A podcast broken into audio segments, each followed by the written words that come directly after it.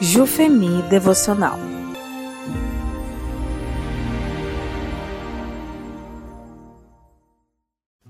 Bondade. Texto base de Efésios quatro, trinta e dois.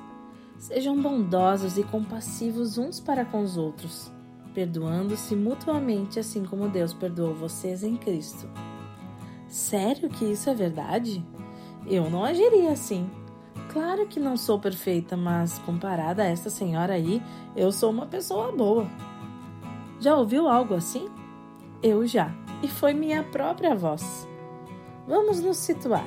O que diz a Bíblia sobre a bondade? Ela diz muito.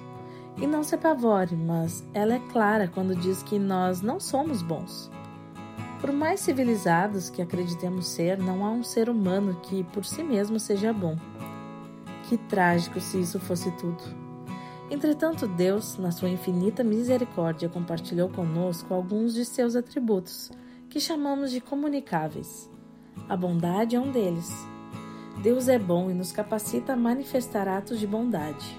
Assim, vemos que a exteriorização das qualidades desse fruto só pode ser real e objetiva pela ação do Espírito Santo em nós. Não há esforço humano que viabilize a bondade sem esperar nada em troca. As qualidades, amabilidade e bondade são irmãs siamesas, e a generosidade é a particularidade que as une. Enquanto a amabilidade se apresenta nos nossos relacionamentos, no trato com as pessoas, a bondade se manifesta na prática desinteressada do bem. É eu deixar de lado meus próprios interesses pelas necessidades do próximo. Pessoas bondosas são transparentes. Não há pretensão e nem representação naquilo que fazem. Não fazem o que fazem porque procuram algum tipo de reconhecimento. Elas simplesmente agem em generosidade porque é o certo a fazer.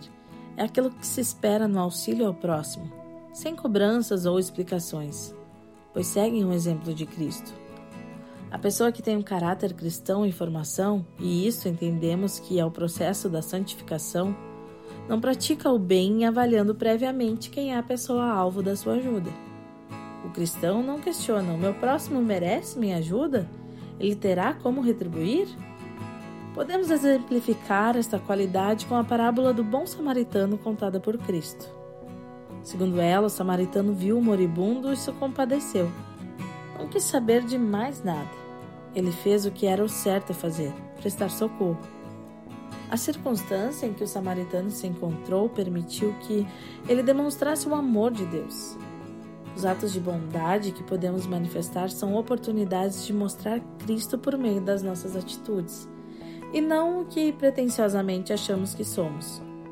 O que serve de base para a maneira como pensamos sobre o nosso próximo é, na verdade, a nossa identidade, não a deles. O que importa de fato é quem somos. Esta afirmação repercute positivamente para você?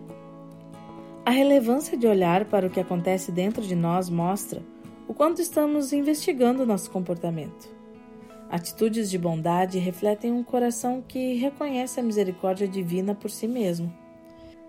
Esse coração entende a dependência da graça e amor imerecido de Deus e espelha a bondade dele no seu comportamento, independentemente de quem seja o outro ou do que o outro fez. O cristão movido pelo Espírito faz o que deve ser feito. Ele não escolhe o caminho mais fácil, e sim o caminho certo. Atos de generosidade motivados por reconhecimento não provêm da ação do Espírito. A bondade, como marca do fruto, não busca holofotes e congratulações. O que faz sua mão direita, não saiba a mão esquerda. Você tem o hábito de analisar a motivação dos seus atos? Procura saber o que pensam sobre o que você faz? Naturalmente, as pessoas mais próximas veem e analisam o que fazemos, pois nem sempre nossas obras passam desapercebidas.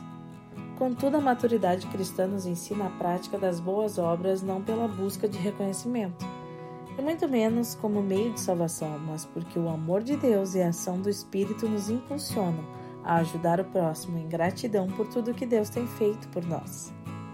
A bondade é a expressão do amor de Deus na prática. E como é feliz a pessoa que deixa Cristo brilhar através de seus atos de bondade. Tudo é por Ele e para Ele. Para refletir, você se considera uma pessoa boa? Qual sua motivação em fazer o bem na prática? Você já pensou, o que ganho em ajudar essa pessoa?